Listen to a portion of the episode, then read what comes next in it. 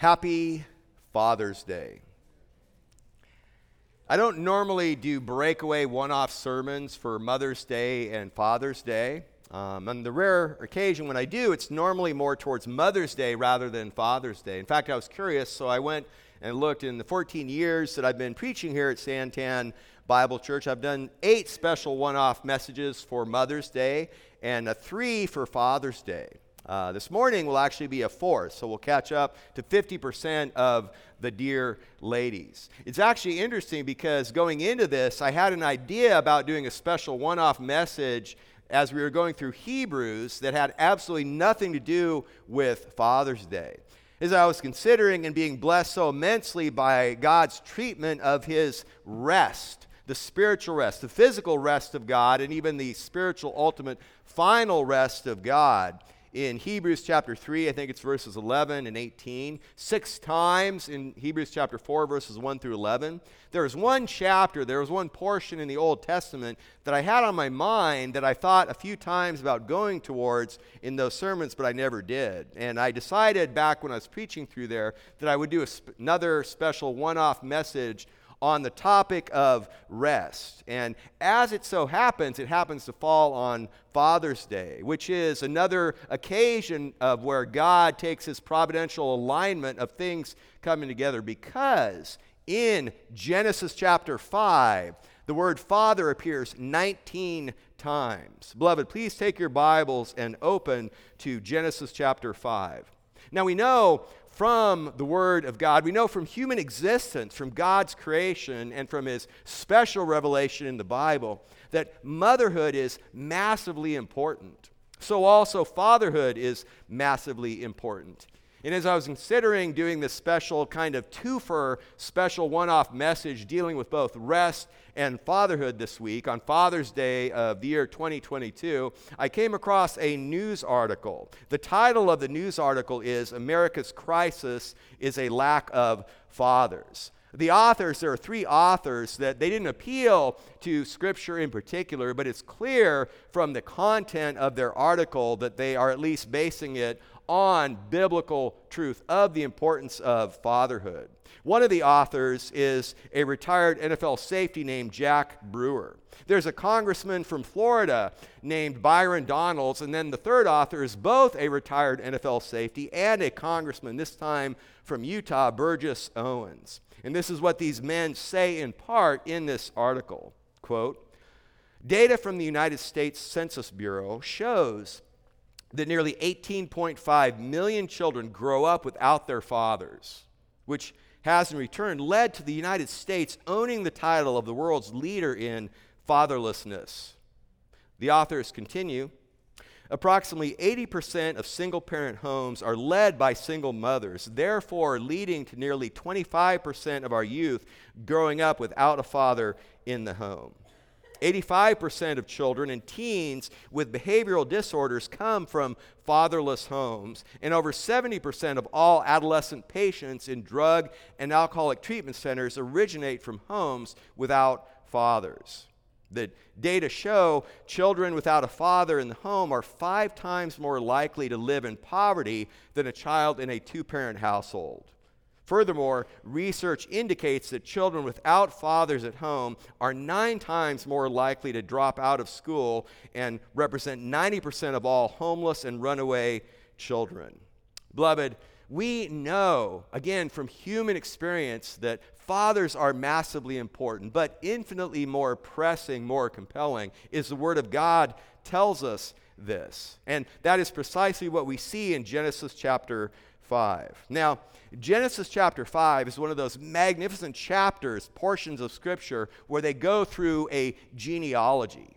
And all Bible believing Christians know when we think of Genesis, especially when we think of Genesis 1 through 11, of the massive importance of taking God at His word, understanding that in these 11 foundational chapters of the entire Bible, that to take what God says literally lays the foundation for the rest of all the doctrines, all the doxology, all the practical applications of what God would have for us as men and women. So, all Bible believing Christians do understand that. But many might not realize that two out of these 11 chapters are fully devoted to genealogy, chapter 5 and 10.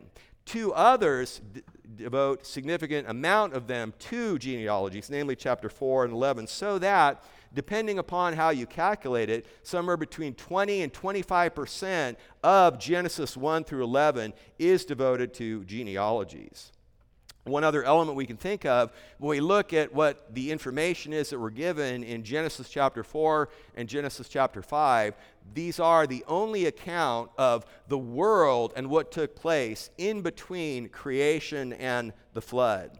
It's over 1,656 years of foundational human existence. The only record, the only account is found in Genesis 4 and 5. Beloved, follow along as I read our text here this morning, which will be all of Genesis chapter 5. Now, having said that, I'm not going to do a full exposition of the whole chapter. If you wanted to explore in more detail, I did three different sermons out of Genesis 5 back in 2014 when we were preaching through Genesis. But beginning Genesis chapter 5 and verse 1, this is what the Word of God says.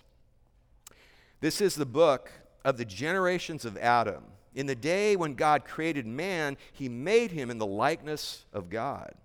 He created them male and female, and he blessed them and named them man in the day when they were created. When Adam had lived 130 years, he became the father of a son in his own likeness, according to his image, and named him Seth. Then the days of Adam, after he became the father of Seth, were 800 years, and he had other sons and daughters. So all the days that Adam lived were 930 years, and he died. And Seth lived 105 years and became the father of Enosh. Then Seth lived 807 years after he became the father of Enosh, and he had other sons and daughters. So all the days of Seth were 912 years, and he died. And Enosh lived 90 years and became the father of Kenan. And then Enosh lived 815 years after he became the father of Kenan, and he had other sons and daughters. So all the days of Enosh were 905 years, and he died. And Kenan lived 70 years and became the father of Mahalalel. And then Kenan lived 840 years after he became the father of Mahalalel, and he had other sons and daughters. So all the days of Kenan were 910 years, and he died. And Mahalalel lived 65 years and became the father of Jared. Then Mahalalel lived 830 years after he became the father of Jared, and he had other sons and daughters. So all the days of Mahalalel were 895 years, and he died. And Jared lived 162 years and became the father of Enoch. Then Jared lived 800 years after he became the father of Enoch, and he had other sons and daughters. So all the days of Jared were 962 years, and he died. And Enoch lived 65 years and became the father of Methuselah. Then Enoch walked with God 300 years after he became the father of Methuselah, and he had other sons and daughters. So all the days of Enoch were 365 years, and Enoch walked with God, and he was not, for God took him. And Methuselah lived 187 years and became the father of Lamech. Then Methuselah lived 782 years after he became the father of Lamech, and he had other sons and daughters. So all the days of Methuselah were 969 years, and he died. And Lamech lived 182 years and became the father of a son. Now he called his name Noah, saying, This one shall give us rest from our work and from the toil of our hands arising from the ground which the Lord has cursed. Then Lamech lived 595 years after he became the father of Noah, and he had other sons and daughters. So all the days of Lamech were 777 years, and he died. And Noah was 500 years old, and Noah became the father of Shem, Ham, and Japheth. Beloved, this is the word of God read in your hearing. Please attend to it as such. Now, beloved, what we'll see in these beautiful, magnificent 32 verses are four movements of the text. We see the promise of life and death, the cycle of life and death, the escape from death, and finally, the promise of rest. And the intent here is that all of us, fathers, mothers, singles, young and old, would be encouraged by the Word of God, by the testimony of God in a godly genealogy and a godly lineage. And in particular, that fathers, that we would be challenged to excel yet more in all that we do as the stewards of the children that God has blessed into our care. So, the first movement, beloved, is the promise of life and death. And I would say a main point of this genealogy, a main point of chapter 5, is God's faithfulness to his word, namely, that this is the fulfillment of his promise of life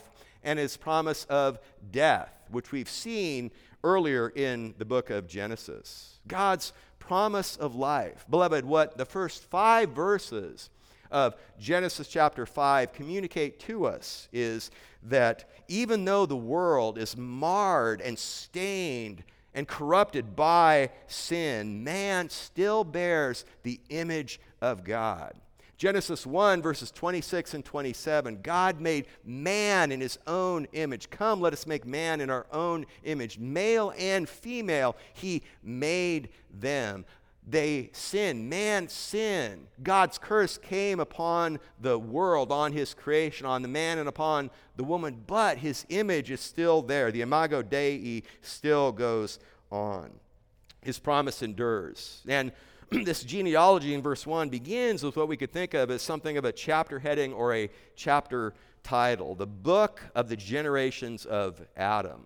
Now, you may remember that in the original Hebrew and even in the New Testament, in the original Greek, there were no chapter divisions, there were no verse numbers. But in what we have, the 50 chapters of Genesis, what we have in this volume of the first book of the Bible written by Moses are built in in the Hebrew. You could think of it as 10 chapter divisions, 10 Toledoth, generations. The Hebrew word Toledoth is a generations. This is the second out of the 10 generations that we see, these kind of divisions of this great book. There is the generations of the heaven and the earth, the generations of Adam, the generations of Noah, and the sons of Noah, and Shem. And then the generations of Terah, the father of Abraham. And then Ishmael. And then Isaac, then Esau, and finally Jacob. This is the second out of these chapter divisions, if you will. But verse 1 continues it says, In the day when God created man, he made him in the likeness of God. Now, the word likeness, that's different than the image of God, both the English and the Hebrew, than the image of God we saw back in chapter 1. But the point here is we are made in the image of God, in the likeness of God. Certainly, God's communicable attributes, his communicable perfections are part of what constitute who we are. But one way in which we can perhaps best understand what it means for you and I to be made in the image of God is that we can relate to one another. In, in a way and in a manner that the rest of creation, the animals, cannot relate to each other. And even more importantly, we can relate to God we are able to know him, to obey him, to love him, and to worship him. Continuing on, he created them male and female, and he blessed them and named them man, literally, and called their name Adam. Uh, the word Adam, sometimes it's the personal name of the first man, sometimes it's the name of collective of humanity. In this case, of Adam and Eve, of the man and the woman, he called them, he called their name Adam. So that tells us there is a unity. We understand that male and female, that there is an ontological equality of men and women. We are equal, absolutely equal in worth and essence, fundamentally because we are all made in the image of God. And at the same time, as we saw even back in Genesis chapter 1 and going forward here, besides the unity and the commonality and the equality, there is also a hierarchical role relationship between the man and the woman. Men and women, male and female, are equal before God, but not indistinguishable. One very clear and obvious application is that men are men, not women and women are women, not men. But we continue. When Adam had lived 130 years, he became the father of a son in his own likeness, according to his image, and named him Seth. So we see likeness, and we now see the image that we saw back in chapter 1. This is the blessing of the image of God passing on despite the fall, despite the curse. This is God's good word of life, fulfilling his promise of life, passing on despite the sin of man. Verse 4 Then the days of Adam, after he became the father of Seth, were 800 years. And he had other sons and daughters. So all the days that Adam lived were 930 years. So the point here is not just physical life, but a long life, a very long life. Uh, the point here is that Adam and Eve weren't instantly vaporized. God didn't take them out right when they sinned. He granted them centuries of life. This is part of God's grace and his patience. And this is part of God's common mercy. And in fact, beloved, as we continue to go through Genesis chapter 5, part of what jumps out from the page is God's common mercies of life, family, children, blessing. And understand this that we as new creatures in Christ Jesus, we who have been given the blessing of spiritual life, we who have had God put life where there was no life before, spiritual life where there was only spiritual death, being born sinners, we have the responsibility to bring the word of life to a lost and dying world. In a word, beloved, you have been given spiritual life so that others might live. You've been given spiritual life so that you will enjoy the presence of your Savior forever and ever in heaven. You've been given spiritual life so that you can now, even on the side of eternity, worship the Lord in spirit and in truth. And again, you have been given spiritual life so that others might live. Bring the word of life to a lost and dying world. That is God's promise of life, also we see God's promise of death in verse 5. God's word of life is true, so also God's word of death is true. And in fact, consider God's word in Genesis 2, verses 16 and 17, in contrast, set against Satan's lie in chapter 3, verse 4. Genesis 2:16 then the Lord God commanded the man saying from any tree of the garden you may eat freely but from the tree of the knowledge of good and evil you shall not eat for the day in which you eat of that fruit you most certainly surely shall die. Dying you shall die. Moses uses the most intense form of the Hebrew grammar. Absolutely most certainly you shall die. And then Satan's lie is in chapter 3, verse 4. The serpent said to the woman, You surely shall not die. This is part of a sequence. There were three layers of the deception of the father of lies to the woman, accelerating in his opposition to the truth of the word of God, till finally the father of lies matches the intensity of the word of the father of life and said, You surely, most certainly shall not die. But what we know from our human experience now and what we see jumping out again and again in chapter 5 is that God's promise of death is true. So all the days that Adam lived were 930 years, and he died. Eight times in this chapter we see, and he died, and he died, and he died. It is, to be sure, a fulfillment of God's judgment, of his word of judgment. But understand this the physical death is also a measure of mercy.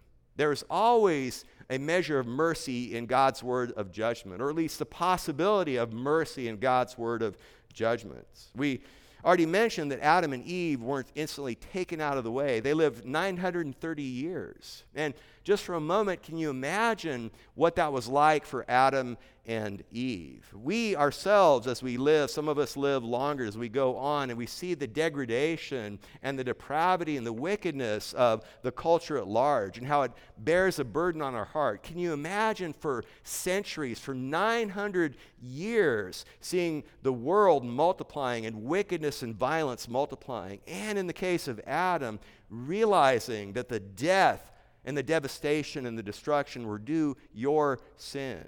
But Adam and Eve were believers. We know this from the end of Genesis chapter 3. But surely they had that weight of responsibility on them. Surely they were longing for redemption unlike any other because they and they alone experienced life without sin for a short time. So there is a measure of mercy, but there's an even greater measure of greater mercy. Go back to chapter 3, verse 22. After the fall, God says, chapter 3, verse 22, the Lord God said, Behold, the man has become like one of us. This is a triune God speaking among the Trinity. The man has become like one of us, knowing good and evil, and now, lest he stretch out his hand and take also from the tree of life and eat and live forever, dot, dot, dot. It, it's an unfinished thought. It's a incomplete sentence. Depending on your translation, you might have some kind of dash at the end there. And that's not Moses forgetting what he was going to say. That is a deliberate literary device that God put in there. The point that he's trying to bring out here is the thought of man eating of the fruit of the tree of life in his polluted, corrupt, sin stained, sin cursed body is unimaginable. It can't even be stated. It's so horrifying to think. That's why, if you go on to verse 23, chapter 3, therefore, the Lord God sent him out from the Garden of Eden Verse 4 So he drove the man out, and at the east of the Garden of Eden, he stationed the cherubim and the flaming sword which turned every direction. And were the cherubim there? Were the angels with the flaming swords? Were they there primarily to guard Adam and Eve from getting back into the Garden of Eden? No, look at what it says to guard the way to the tree of life. Beloved, the point here is the primary purpose of Adam and Eve's banishment from the garden was not their punishment, it was their protection. God, by virtue of his being a merciful, gracious God, is protecting Adam and Eve from living forever in a state of sinful corruption. He's protecting them from living forever in the presence of God in an unworthy fashion. So when we think of the common mercies of God that we see in Genesis 5, certainly life, blessing family, children, and even death, physical death, is a common mercy for those who belong to God, for those who are in Christ.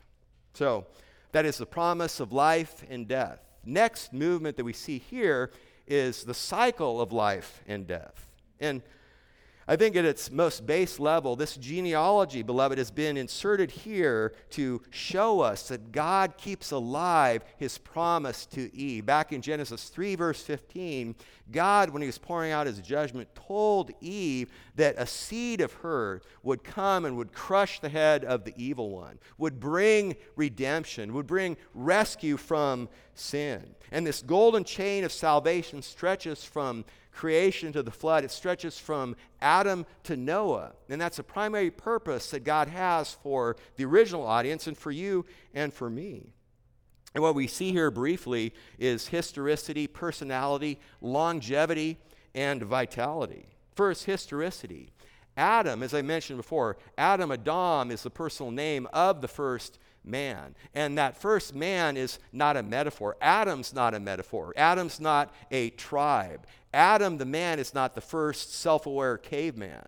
He was the man created by God in the image of God. Also, in terms of the historicity in the whole chapter, there's no skipped generations in this genealogy. These 10 generations that we see from Adam to Noah are the exact same generations, same names that we see in 1 Chronicles 1 and in Luke chapter 3. Also, make note that this genealogy is the only genealogy in the Bible with these exact detail, ages, and lifespans that God gives us here. And He does it, beloved, for a reason. So there is historicity, there's personality, the personal names that we see here. The one commentator, he was a doctor, Paul Tournier, in his book, A Doctor's Casebook in the Light of the Bible, had this to say. Listen what he said, quote, the personal God makes man into a person. In the view of the Bible, the link between God and man is a link between persons. It's this that makes man a complete being and responsible before God.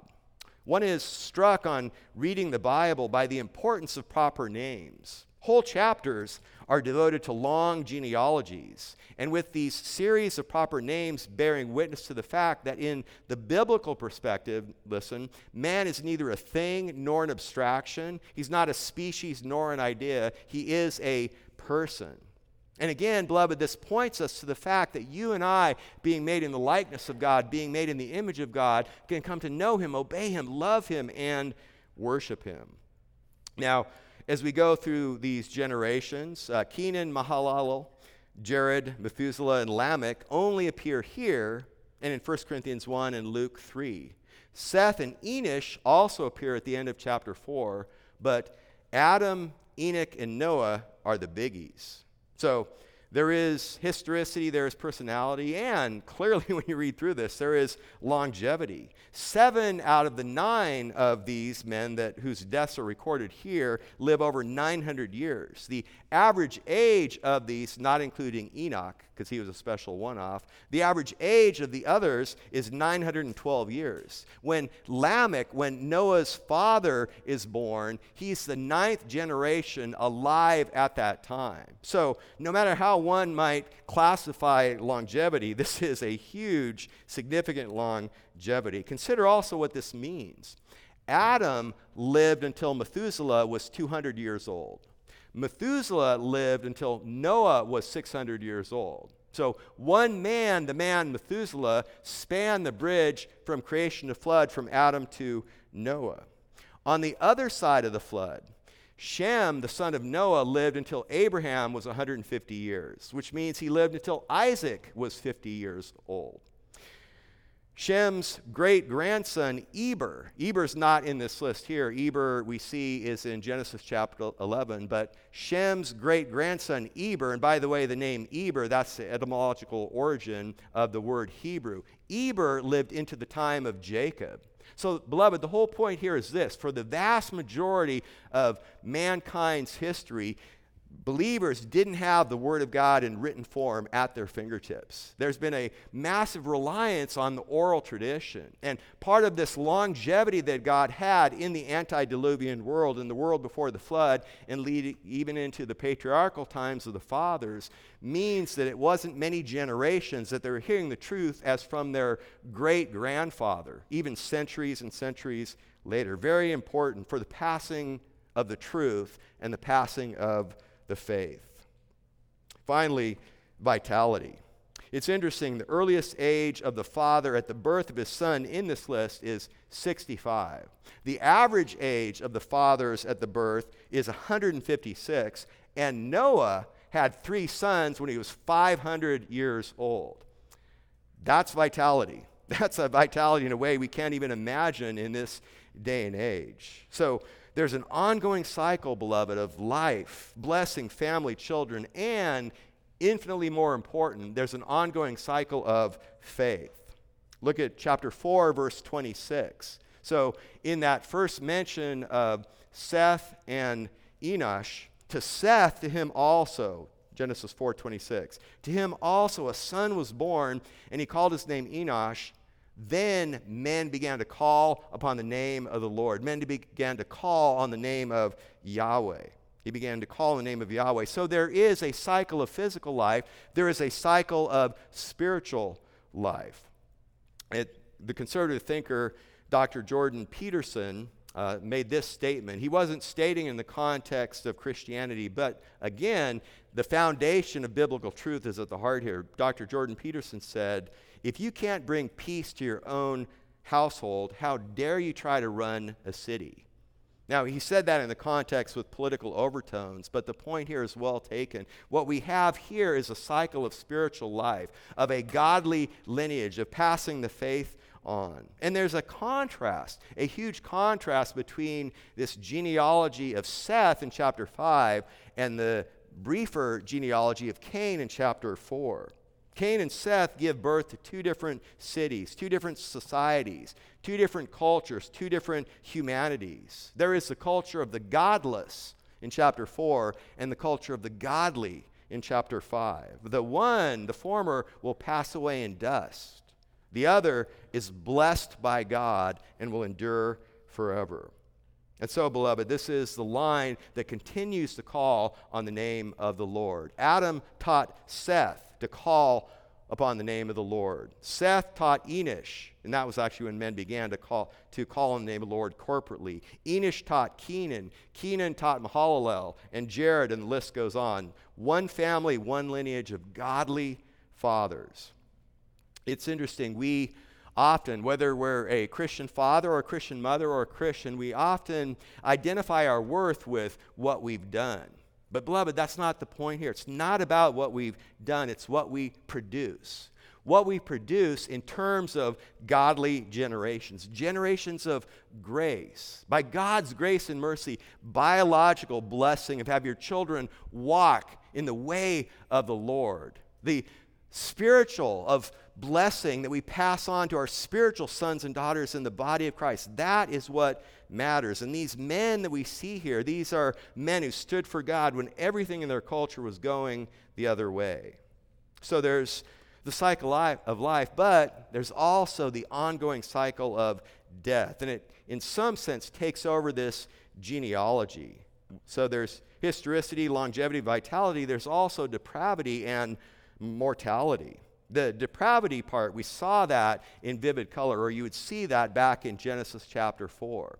But imagine if we can imagine Adam, or we can imagine these men living, of Enoch, we'll come to in a bit, who 300 years walk with God. We, I mean, it would be incredible to think of what kind of sanctifying effect that has. But on the other side, for the mass of humanity that is growing and expanding during this time, what does 900 years of hardening of the heart, 900 years of giving in to temptation, when we contemplate that, we'll realize that what we read God say in Genesis 6, 8, and 4, that when he looked on the earth, there was just violence and wickedness and utter depravity and ruin because corruption runs in the flesh, not righteousness. Even among this genealogy, a sinner will produce a sinner by birth. A saint cannot produce a saint by birth.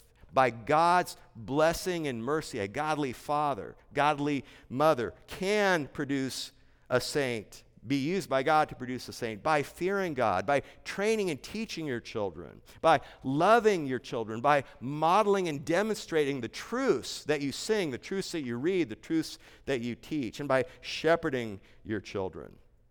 Well, that's the depravity, but there's also the mortality. And beloved, what we see eight times, and he died, and he died, and he died. The black cloud of death hovers over the human race, even as that phrase hovers over chapter 5. Many commentators have said Genesis chapter 5 is like walking through a cemetery. It's death marching through chapter 5 from Adam to Noah. And it reminds us, by way of application, what the author of Hebrews tells us. Hebrews 9:27. It is appointed for men to die once, and after that comes judgment. But, whether it's Hebrews, whether it's Genesis 5, but death is not, does not have to be the final answer. There's the promise of life and death, the cycle of life and death, and there is the escape from death. In verses 21 through 24, we find in the midst of this fascinating genealogy a most fascinating man, a beacon of hope, a powerful illustration of grace. Martin Luther said that looking at these 10 generations of men, that the men in this chapter, in this genealogy, are the greatest heroes of the faith except for Jesus Christ and John the Baptist. And out of these great heroes of the faith, beloved, one man, Enoch, stands head and shoulders above the rest because Enoch shows there is hope to conquer death. And even as we read verses 6 through 20, it was the exact same pattern. The names changed and the years changed, but it was the exact same pattern. Then Seth lived so many years after he became the father of Enosh. Then Enosh lived, etc., etc. There's a break in the pattern, verse 22. Then Enoch walked with God. 300 years. There's an interruption in the pattern. Walked with God 300 years after he became the father of Methuselah. In fact, we see the phrase walked with God twice right here. And this is another case where he uses this grammar of intensity in the Hebrew. Literally, he walked about with God. It was his habit, it was his pattern. For 300 years, he had a walk with God of intimacy and fellowship in a most unique manner. Taking later biblical truths and applying them back to what this meant for the man Enoch, it means Enoch, in light of, or in, excuse me, in, in cast against the darkness of the wickedness of his time, Enoch was on the narrow path. He followed the way of salvation. He walked, Enoch walked with God when no one else did, or when practically no one else did. He's an example. Enoch is a stellar example of faith standing alone, a stellar example of courage for the Lord. So, in the middle of this march of death through the cemetery of Genesis chapter 5, God overruled death on behalf of Enoch. Enoch's companion during his life, for 300 years of his life, was his companion at the end of his life, and so he escaped death. And he died, and he died, and he died, and he died, but not Enoch. Look at verse 24. Enoch walked with God, and he was not, for God took him. We can have the inspired commentary of the author of Hebrews, Hebrews 11, verse 5. By faith, Enoch was taken up so that he should not see death, and he was not found because God took him up. Okay, that's we already got that from Genesis 5, but look at what it says at the end. For he obtained the witness that before his being taken up, he was pleasing to God. Beloved, dear friend, there is nothing better that could be said about a man or a woman than he was pleasing to God. She was pleasing to God. The best things, the truly best things, are unknown except to God. We read about what men show to others in their biographies, but their walk with God is deeper and unwritten. Only eternity will reveal that. And I love this. Listen up everyone, but especially fathers. The best men hide themselves with God before they show themselves to men. The best fathers hide themselves with God before they show themselves to their children. And we can ask the question what was it that Enoch believed some 3,500 years even before the time of Christ? The author of Hebrews gives us the answer in Hebrews 11:6. Enoch believed that he who comes to God must believe that he is and that he's a rewarder of those who seek him. He must believe that he is and a rewarder of those who seek him. So Enoch believed in God's existence and he believed in God's excellence. He believed in God's reality and he believed in God's reward. He believed in God's being and he believed in God's bounty and blessing. And so Enoch walked with God. He pleased God. He also preached for God. Jude 14, Jude also writes of Enoch. He says, Jude, chapter, there's only one chapter in Jude, verse 14. Enoch, in the seventh generation from Adam, prophesied, saying, Behold, the Lord came with many thousands of his holy ones. He prophesied, he preached. George Whitefield said that Enoch was a flaming preacher. And he says he's a seventh generation from God. This lines up again with the exact precise details we get from Genesis 5. And also, on a side note, two of these 10 men in Genesis 5 have counterparts in Genesis chapter 4. There's an Enoch who was of the lineage of Cain, third generation from Adam in chapter 4, and there's also a Lamech, an ungodly Lamech there. So the seventh generation here tells us and testifies to the veracity of the details of chapter 5. More importantly, it tells us we're talking about God's Enoch, not the devil's Enoch. Geoffrey Thomas, the Welsh pastor, said this by way of great application The devil has his men and women, and God has his men and women. The devil has his doctors, God has his doctors. The devil has his convicts, God has his convicts who by his grace are lifted out of a life of crime. The devil has his lawyers, God has his lawyers. We had one of them singing to us up here up front and a beautiful wife sitting, another one sitting next to him. But back in Thomas' quote, the devil has his housewives who gossip and flirt and sometimes commit adultery. God has his housewives who establish godly homes and raise their children in the knowledge and love of Jesus. End quote. And I'll append this statement to Pastor Thomas's. The devil has his fathers, and God has his fathers. May we be counted among God's fathers. And so Enoch was a preacher. And Jude 15, next verse, says that he continued his preaching that the Lord came to execute judgment upon all and to convict all the ungodly of all their ungodly deeds, which they've done in an ungodly way, and all the harsh things which ungodly sinners have spoken against him. I mean, he really followed the way of soft preaching, of being a seeker sensitive. I mean, how many times can you say ungodly in one sentence, one verse? That was Enoch. He was indeed a flaming preacher. Beloved, the point here is while the world was going to the pits, Enoch was faithful. And understand this, beloved, understand this, dear friend. God has always been far more concerned in a holy minority rather than some kind of moral majority. James Montgomery Boice said this Do you find yourself to be a minority in your family, your neighborhood, your business, or even your church? Don't be discouraged. It's always been this way. Apparently, God doesn't deal so much in quantity as in quality. Moreover, although the faithful are often few, praise God, they are also many at times. There are nevertheless always those few, and we are meant to encourage one another.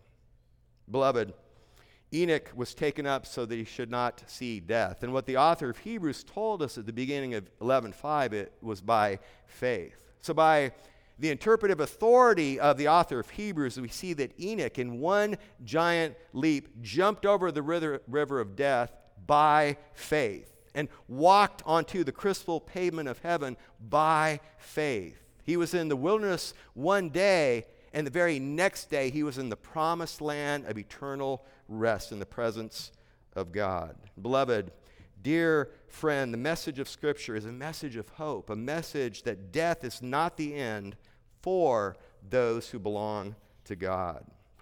So, the promise of life and death, the cycle of life and death, the escape from death. Finally, the promise of rest. The promise of rest. We understand from this passage, we understand from human existence that even God's children don't escape physical death, but the child of God escapes eternal death, spiritual death, and the child of God escapes the wrath of God. And in verses 25 and forward, we see the same grammatical pattern that we saw earlier back in verses 6 through 20. There's no change in grammar, no change in words other than the names and the years, but there are three unique characteristics of Methuselah, of Enoch's son Methuselah his age, his name, and his death. His age, he's history's oldest human. Verse 27 So all the days of Methuselah were what? 969 years. We know that from our children's Sunday school year. The second unique characteristic of Methuselah after his age is his name Methuselah, Mut Shalek. He died and it was sent out. He dies and it's sent, namely the flood. And then the third unique characteristic after his age and his name was his death, more specifically, the time of his death. I mentioned before that from creation to the flood, based on these numbers in this genealogy, was precisely 1,656 years. And beloved, it's no accident that Methuselah lived longer than anyone recorded in Scripture. It's not just that one person had to be the oldest and it just so happened to be Methuselah. It was the sovereign plan of God. He lives, Methuselah lives until the exact year of the flood. God, we will read in Genesis 6, appears to Noah when Noah is 500 years old. Methuselah is still alive, he's 869. And Noah begins the construction in obedience to God's word of the ark. He lays the keel, he constructs the ribbing, he fits the side, he lays the decks, finishes the outside. The food's brought on board, the ark's finished. God, after this century of building, God brings the animals and they come into the ark on board. And Methuselah dies. God closes and seals the door, and the flood comes.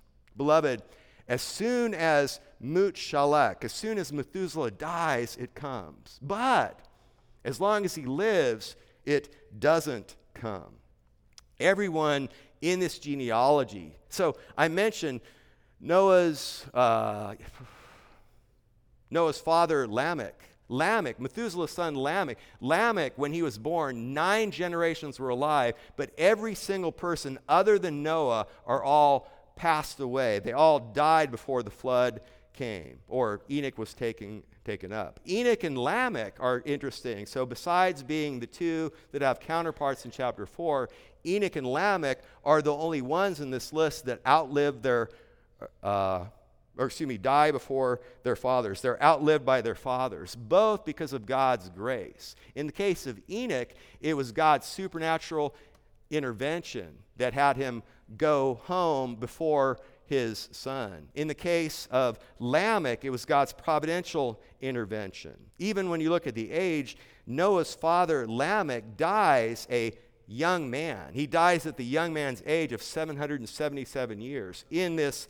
list. That was 135 years less than the average age of 912, and 118 years than the next youngest, Mahalalel. Beloved, the point here is God rescues his children before his wrath is poured out. When the last of God's children are rescued, Christ will come. Finally, there is the promise of rest. And the point here, as we go into the last of this generations, a son is born. A son is born who will allow humanity to catch its breath and survive. Verse 28. And Lamech lived 182 years and became the father of a son. Lamech, like his grandfather Enoch is a prophet because Lamech is the only one in this list who provides a written explanation for his naming of his son. He says, Now he called his name Noah. Moses says, Now he, Lamech, called his name Noah, saying, quote, This one shall give us rest. This is the first appearance of rest in Scripture. We know from Genesis 2 at the beginning that God ceased from his creative activity before the flood. But this is the first rest on the part of man. And Noah and rest are similar sounding and similar meaning words in the Hebrew nakat and nacham. Rest. And what is it that this son will give us rest from? The rest of verse 29 from our work and from the toil of our hands arising from the ground which the Lord has cursed. This is a reminder again of the curse of God, but there is hope, there is grace. There's one man, there's a son who is born that again will allow humanity to catch its breath and survive. Beloved, this is the antediluvian history of redemption in one chapter, in one verse. Then Lamech lived 595 years after he became the father of Noah. And he had other sons and daughters, so all the days of Lamech were 770 years, and he died. And Noah, last verse, chapter th- verse 32, Noah was 500 years old, and Noah became the father of Shem, Ham, and Japheth.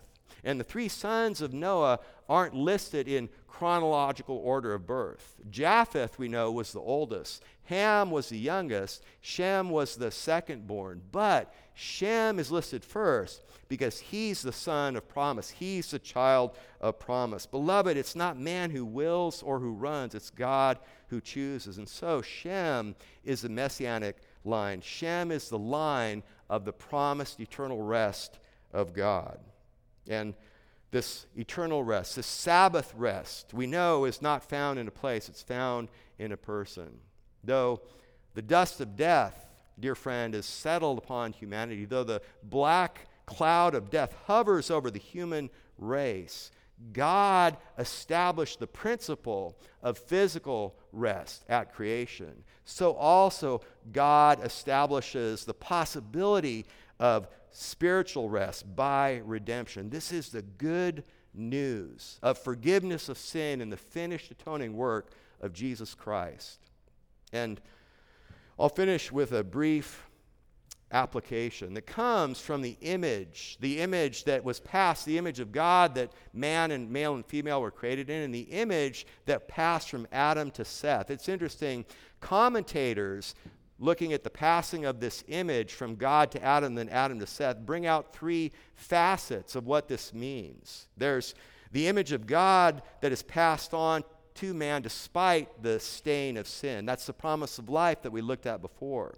There's also the image of sinful man, of man in his depravity being passed on. That's the inheritance of death that we know. And it's interesting, both of these facets of the image of God are completely outside of our control. That's part of who we are. When we are born, we are born and made in the image of God. And we are born children of wrath. We are born dead in our trespasses and sin because of the inheritance of death. But there's a third sense in the context of this chapter, in the context of this genealogy, where the image is passed on through these 10 generations, namely from one godly father to a godly son and on. That's why the image is here in chapter 5 and not in chapter 4. And this third sense, of the image of God being passed on from a godly father to a godly son is something we can do something about. We can testify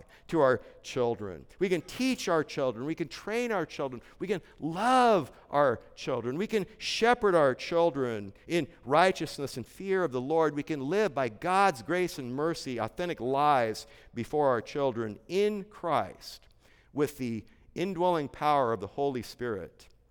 And beloved, God is writing down the book of our generations even now as we live. May it be said of us as it was said of these men. Please join me as we go to the Lord in prayer. Lord God, we praise you and thank you, Lord. We thank you, Lord, for the timelessness, for the relevance, for the power, for the application, for the beauty and the wonder of all of your word. Thank you for your grace and your mercy that passes wave over wave and generation of days gone by. We praise you and thank you, Lord God, for the generations of grace that we see unfolding in our day and age, in Santan Bible Church, in our families. I just have families and names running through my brain right now thinking of your grace and mercy and how this works out here. Lord God, help us to be faithful in all these things. Thank you, Lord God, for the godly fathers that are represented here, for the mothers, the singles. Father, help us to glorify you in all that we do, to sing the praise of our Lord and Savior Jesus Christ. It's in your name that we pray and in your name that we sing. Amen.